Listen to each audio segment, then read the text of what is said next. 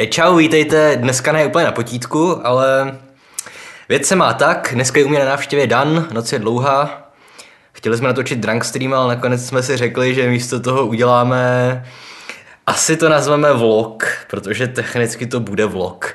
Protože u, u minulého videa Lucie Stádníková psala, že by bylo fajn, kdyby jsme udělali nějaké aktuality z literatury a podobné věci. Tak jsem si říkal, že natočím něco ve smyslu co jsou teďka nějaké knižní novinky zajímavé, co sám čtu, co bych vám doporučoval k četbě a tak podobně. Já myslím, že by to aspoň pro těch pár z vás, co mě sledují, mohlo být celkem zajímavé. A taky zkusím ukázat pomocí toho nějaké třeba trendy v současné literatuře, občas zaběhnu někam do minulosti. Prostě nečekejte, tohle není video na potítku, kde bych se zabýval jedním tématem nebo jednou knihou, ale prostě budu tak nějak povídat o knížkách, které mě tady zrovna leží na, na nočním stolku. tak. Takže začal, říkal jsem si, že začít bychom mohli nějakou populárně naučnou literaturou. Třeba pokud nechcete rovnou sahat po nějakých těžkých studiích nebo literárních časopisech odborných a chcete se něco dozvědět o dějinách literatury, samozřejmě na větším rozměru než je 10 minut na potítku, že byste se mohli podívat třeba na následující.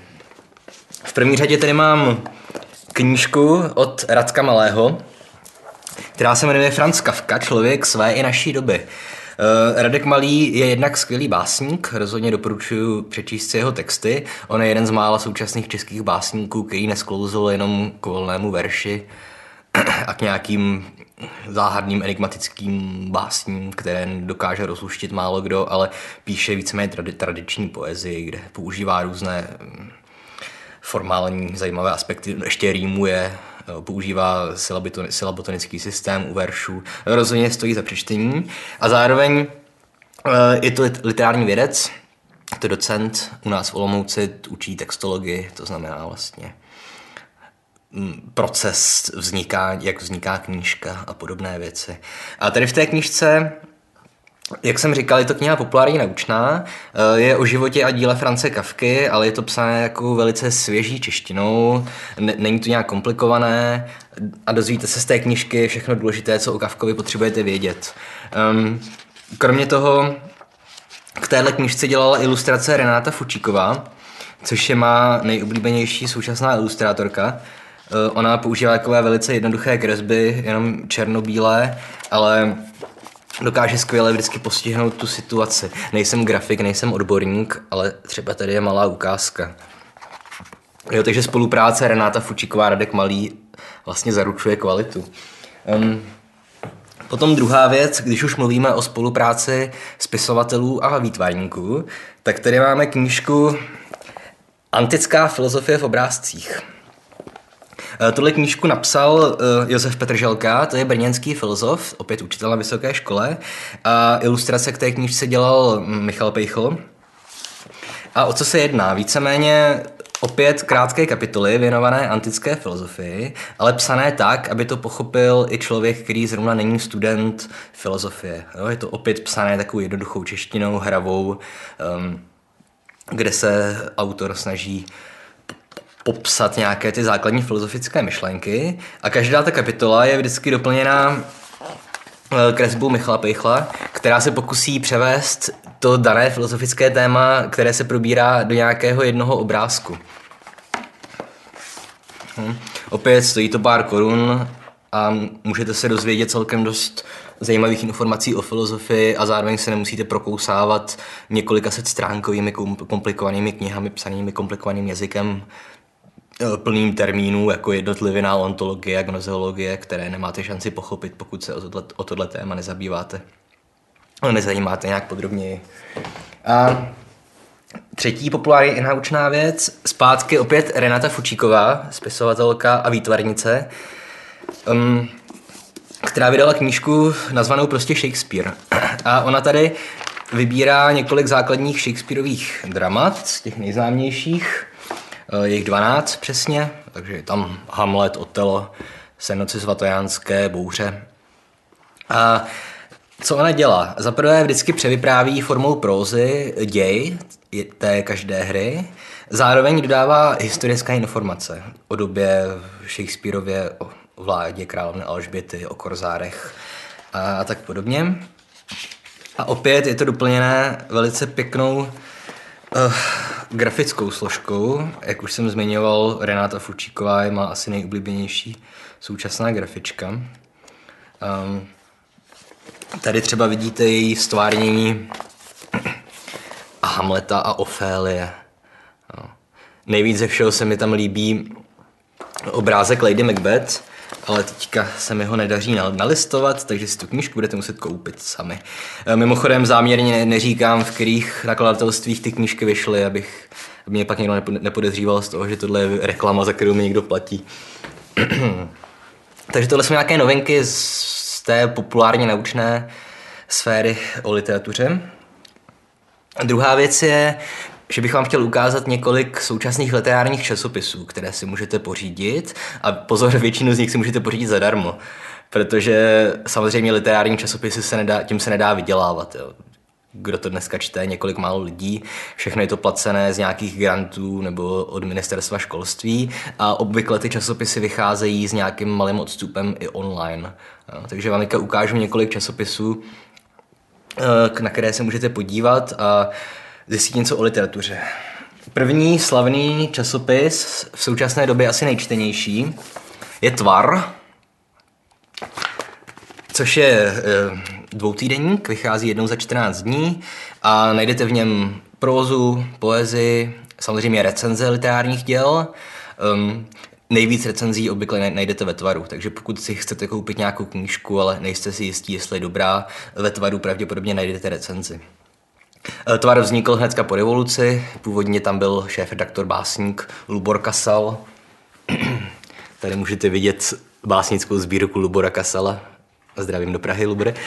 Um, ale teďka nedávno Kasal skončil a s ním odešla i celá stará redakce, třeba Božina Správcová a ostatní autoři.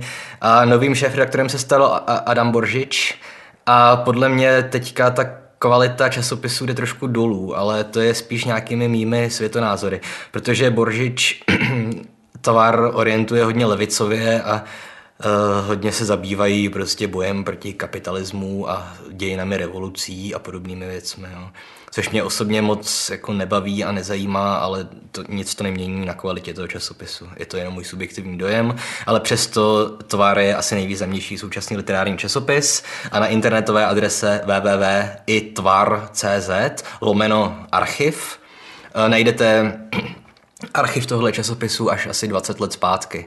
Jo, takže si můžete stáhnout stovky čísel tohle časopisu který má, jak vidíte, novinový formát po všech směrech.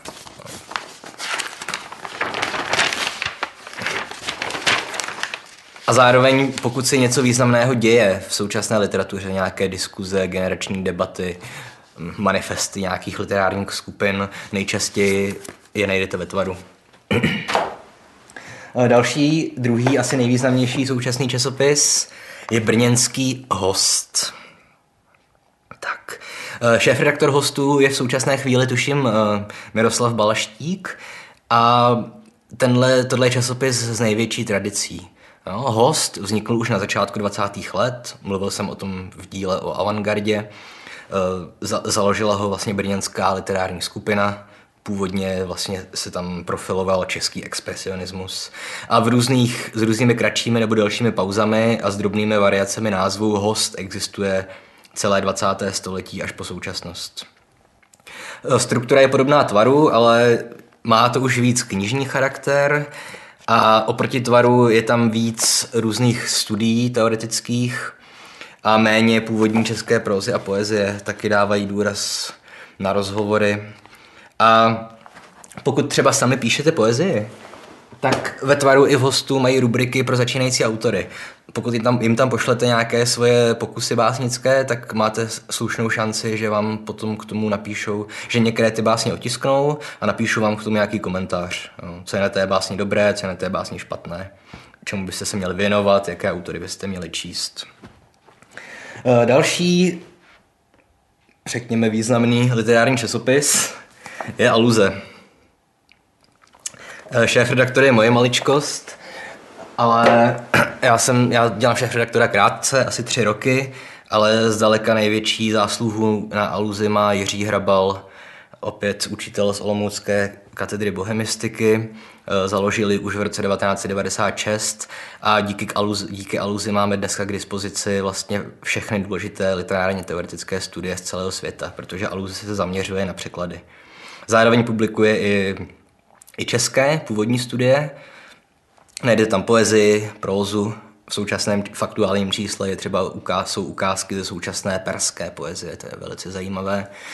Najdete tam recenze a specialita oproti jiným literárním časopisům je rubrika Archiválie, kde publikujeme pravidelně zkrátka archivní materiály, které nejsou dosud dostupné. Takže třeba básnické deník nějakých básníků, přepisy korespondence mezi různými literáty a podobné věci.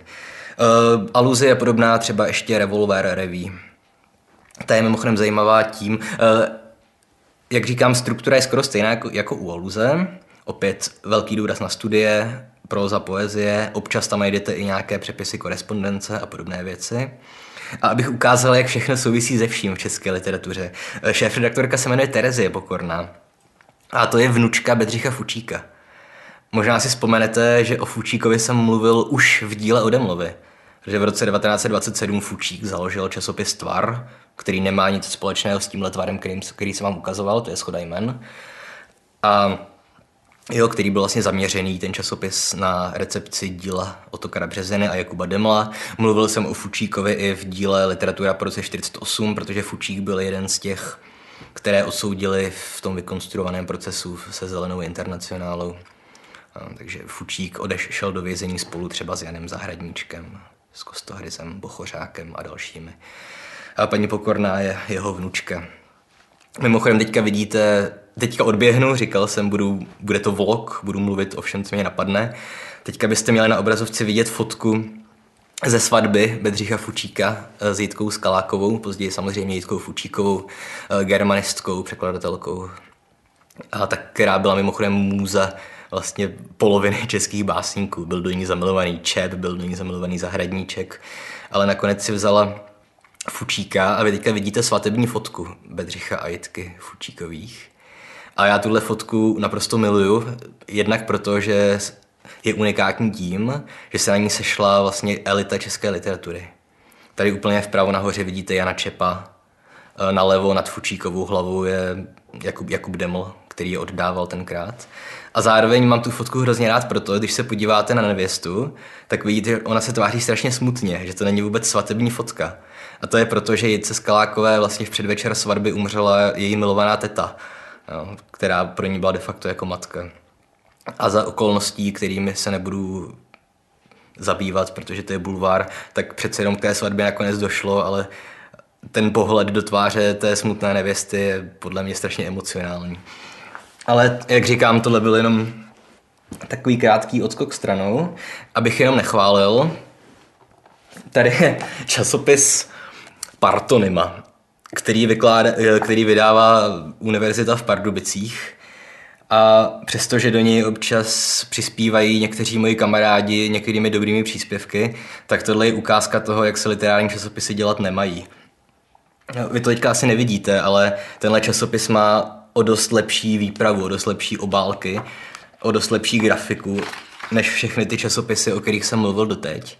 Ale obsah je směšný. Jo. Kromě několika relativně dobrých básní, tam najdete studie, které jsou na úrovni žáků, druháků na gymnázium, srovnání prostě postav z Pána prstenů, což by mohlo být zajímavé téma, ale to srovnání je ve smyslu, ve filmu vypadá takhle a v knize vypadá takhle a tak podobně. A pokud někdy uvidíte Partonimu třeba v kavárně, tak pokud tam nebude žádná jiná knižka nebo časopis, da, pokud tam bude cokoliv jiného, šáhněte potom Partonimu nebrat.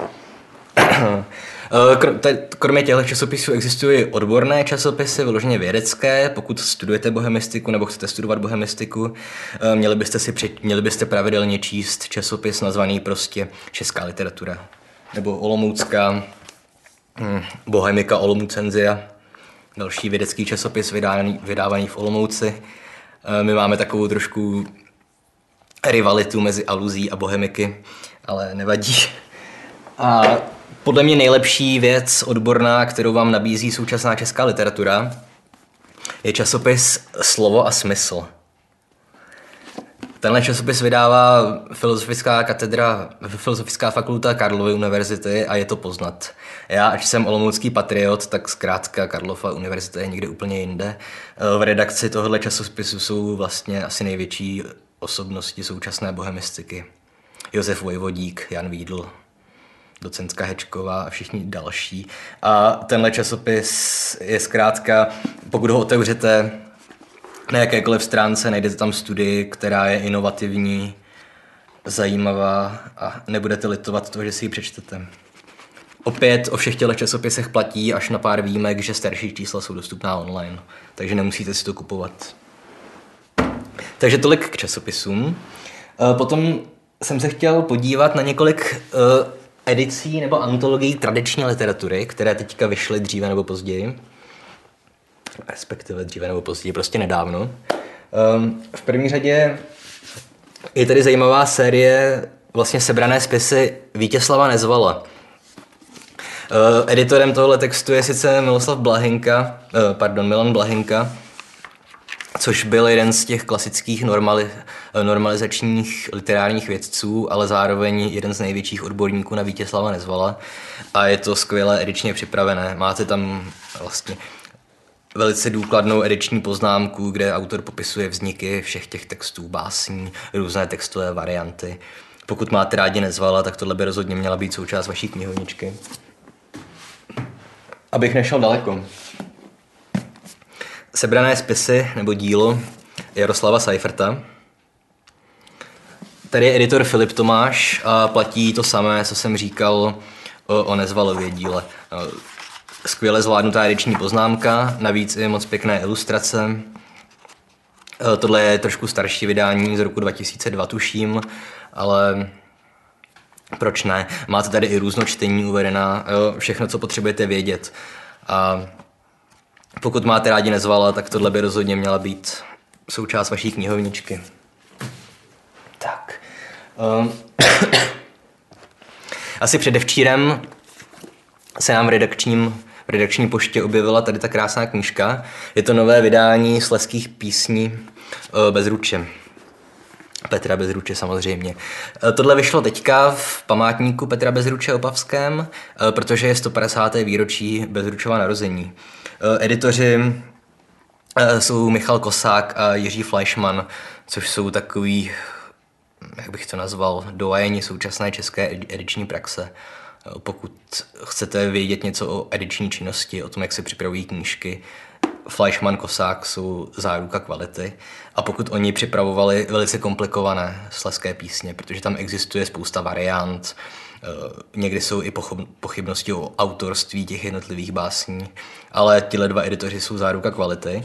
A kromě toho každá ta báseň je doplněná obrázkem. Každý obrázek namaloval jiný současný grafik, vyberu namátkou. A ta pojetí těch různých grafiků jsou naprosto odlišná. Někdy je to vyloženě třeba primitivismus takovýhle.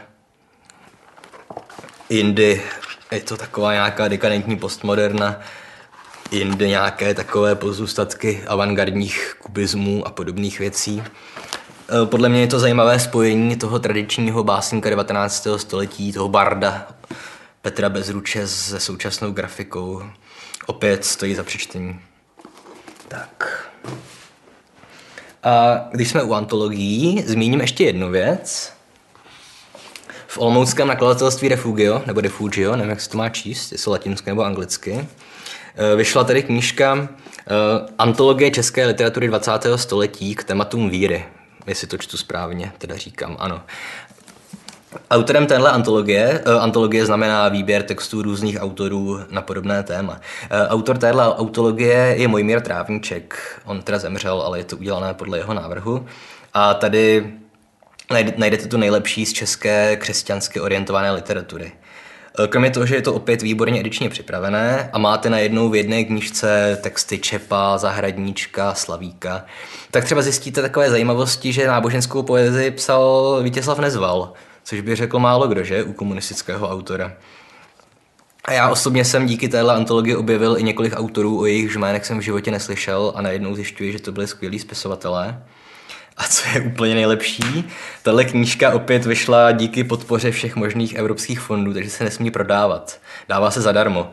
Pokud si zajdete do, do Refugia Olomouckého, je to hnedka vedle knihovny Zbrojnice, a řeknete, že tu knížku chcete, tak oni vám ji prostě dají. Je to krásná kniha se zajímavým obsahem, zadarmo, co víc byste chtěli. No. A poslední věc, kterou vám chci ukázat, jak, asi, jak si pamatujete, Shakespeare je jeden z mých nejoblíbenějších autorů. A pokud máte rádi Shakespearea, tak by ve vaší knihovničce nemělo chybět. Ukážu i obal. Dílo Williama Shakespearea v překladu Martina Hilského. Opět zmiňoval jsem už v dílech o Shakespeareovi, že Hilský je asi... No, Hilského překlady jsou zdaleka nejlepší, které v současné době máme. Um, Opět ke, každé, ke každému dramatu Shakespeareovu je krátký úvod vysvětlující eh, vznik té hry a nějaké informace, které potřebujete vědět. A pokud se chcete zabývat literaturou nebo vás zajímá literatura, neuniknete Shakespeareovi a všechny jeho texty, které kdy vyšly, máte v jedné knižce. Takže je to jako z Biblí. Prostě potřebujete vědět, co říká Hamlet v té a té scéně, nalistujete si Hamleta a máte to. Nemusíte tahat z knihovničky sedm různých knih pokud třeba chcete napsat nějakou, nějaký referát o Shakespeareovi. Samozřejmě horší je cena, stojí to asi 1500 korun v současné době, ale nevím, neznám lepší způsob, jak utrácet peníze. Tak. Uh, už je to dlouhé, jak jsme na tom dnes časem? 22. Jo. Už to začíná být dost dlouhý, takže to budu pomalu hrnout k závěru. A kromě nějakých aktualit, které jsem vám chtěl představit, tak bych zmínil několik knížek, které byste rozhodně měli mít ve své knihovničce, pokud třeba chcete studovat češtinu, nebo pokud už jste na vysoké škole. Psali jste si o akademičtější blog, tady ho máte. Naprostý základ je slavný a oceňovaný lexikon české literatury. Níž. Ten má samozřejmě několik dílů, ale najdete tady všechno, co potřebujete o české literatuře vědět v nějaké kondenzované podobě. No. Napadne vás nějaké dílo, napadne vás nějaký autor, o kterém zrovna teďka nic nevíte, potřebujete to zjistit, otevřete knihu a máte to. U každého hesla máte seznam kompletní eh, tvorby toho autora, ale taky um, recepce toho autora. Máte tam recenze jeho děl, Samozřejmě ne celé ty recenze, odkazy, kde je můžete najít a všechny další užitečné informace, takže pro bohemistu nebo pro studenta, učitele na pedagogické fakultě naprostá nezbytnost. Těch učebnicí je samozřejmě víc, tohle není učebnice, to je lexikon. Um, opět, jakožto olomoucký vlastenec, můžu doporučit panoráma české literatury. Uh, to je celá, celá dějiny české literatury v kostce na třech, třech z těch stranách a je tam všechno důležité, co potřebujete vědět. Druhá vynikající knížka teoretická je Průvodce po světové literární teorii 20. století. Původně byl autor slavný eh, Vladimír Macura, eh, docentka Alice Jedličková, teďka to poněkud upravila. Eh, tady máte vlastně seznam všech důležitých literárních vědců 20. století. O každém máte nějaké základní informace a máte tam vždycky rozbor nejvýznamnějšího díla toho autora. Eh, tu knížku sestavovali, vlastně autor každého hesla je odborník na toho konkrétního literárního vědce. A opět ta kniha je levnější, než byste čekali. Je to takováhle bychle, pořídíte ji asi za čtyři stovky. Tak, teďka přeskočím pár věcí, protože už nám nezbývá čas. A poslední, co jsem chtěl zmínit, je současná poezie a próza. A pár zajímavých knížek, které bych vám doporučil. A zároveň jsem ještě říkal, že bych tím zároveň chtěli ukázat, jak funguje současná česká literatura, na jaké se dělí skupiny. E, v první řadě máme několik básníků, těch klasických, kteří píšou nějakou intimnější lirickou poezii. E, Ondřej Hanus. Nebo třeba tady drobná knížečka kapesního formátu od Ondřeje Hloška opavského mladého básníka. Opět stojí za přečtení takové básnické miniatury. E, není to snadné občas rozklíčovat, ale proč ne? Poslední, co zmíním, teďka aktuálně vyšla knížka Milana e, Děžinského Obcházení ostrova. Taky bych rozhodně doporučil. Um, co mě os- osobně poslední dobou zaujalo, je autor, kterého jsem dřív znal spíš jenom z doslechu, a sice Bohumil Ždichinec. Já vím, že to obálka vypadá odporně, ale za to spisovatel nemůže. Eh, Bohumil Ždichinec je už postarší autor, začínal tvořit už na konci 60. let. U něj je zajímavé, že on je povoláním lékař a vlastně ve své poezii kombinuje ty své lékařské zážitky eh, s básnickou nějakou praxí. Jakože básnickým způsobem stvárňuje zážitky třeba z pitevny nebo z operačního sálu. Tohle je něco, co myslím je v rámci české poezie dost výjimečné. Ty básně, jako není to úplný vrchol české poezie, sám jednou jsem psal recenzi na Ždichince a ve výsledku jsem ho celkem pomluvil, ale to neznamená, že byste si to neměli přečíst. A potom další okruh autorů. Eh, V současné době je velice diskutované téma takzvané angažované poezie. To znamená, že řada autorů říká, že literatura se úplně odtrhla od skutečného světa a že bychom se měli vrátit k tomu, co třeba dělala avantgarda. To znamená prostřednictvím literatury kom- komentovat politickou situaci, nějaké politické dění.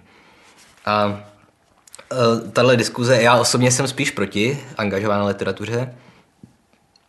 Myslím, že literatura by měla zůstat oddělená od politiky, ale pokud by vás zaujala tato myšlenka, že třeba máme komentovat v poezii politickou situaci, můžete si přečíst sbírku nedá- nedávno zesnulého Milana Kozelky. Uh, omlouvám se, ta knižka se jmenuje Semeniště z mrdu, ale tak to je. Vydal i pokračování Tratoliště z mrdu.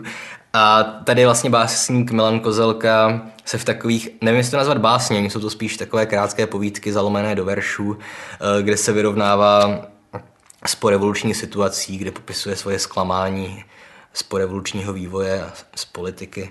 Eh, Podobně funguje třeba sbírka Božka Mezníka Vy mě taky. Tak. A poslední, co zmíním, co mě zaujalo z prózy, tak je knížka mm, německého spisovatele chorvatského původu Saši Stanišiče. Eh, Já mám pouze německou verzi, kde jsem si to koupil ještě zpátky v Německu, ale česky, existuje český překlad vynikající, tuším od Adama Boržiče, šéf redaktor Tvaru, a jmenuje se to v českém překladu Jak voják opravuje gramofon. A tahle knižka je zajímavá v tom, že je vyprávěná ve dvou rovinách. První je o vyrůstání kluka, Alexandra, eh, za, bosensk, za vlastně jugoslávské války občanské na začátku 90. let. Druhá část se odehrává v současném Německu, kam on přišel jako uprchlík spolu se svou matkou. A na téhle knižce je paradoxní to, že on tu válku líčí dětskýma očima a tu válku líčí tak nějak zábavně tím naivním dětským pohledem, zatímco když už je dospělý zpátky v Německu, řeklo by se, že žije v míru a klidu, tak je to naprosto depresivní a strašné, že ve chvílích, kdy on líčí válku, tak je to vlastně zábavná groteska. Ve chvílích, kdy on sedí doma, vzpomíná na dětství a na dívku malou, ze kterou se setkal, Aziu, která, no nebudu zabrušovat do detailu, to si potom přečtete sami tu knížku, tak v těchto chvílích v dospělosti najednou asi vidíte jednak to, jaké zanechá na dospělém člověku, jaké jim zanechají známky, nějaké zážitky z dětství. Zároveň vidíte, jak se dneska asi žije emigrantům v Německu, i když to třeba nejsou náhodou muslimové. A tohle je z pros, v těch, které jsem četl v poslední době, asi to nejzajímavější. Samozřejmě jsou stovky dalších českých autorů, že Jáchym Topol teďka vydal novou skvělou knížku. Od Bianky Belové můžu doporučit eh, knihu Jezero. Opět získal teďka magnézii literu. A spoustu dalších autorů, ale nemám čas si tady všechny představovat. Takže to byl náš první vlog. Nevím, jestli se k tomu někde vrátíme, zkrátka jsme jenom chtěli využít volný večer, ale několik typů, co byste si měli přečíst, co byste měli mít v knihovničce a tak dál. A příště se samozřejmě už vrátíme zpátky na potítko a budeme rozebírat literární díla.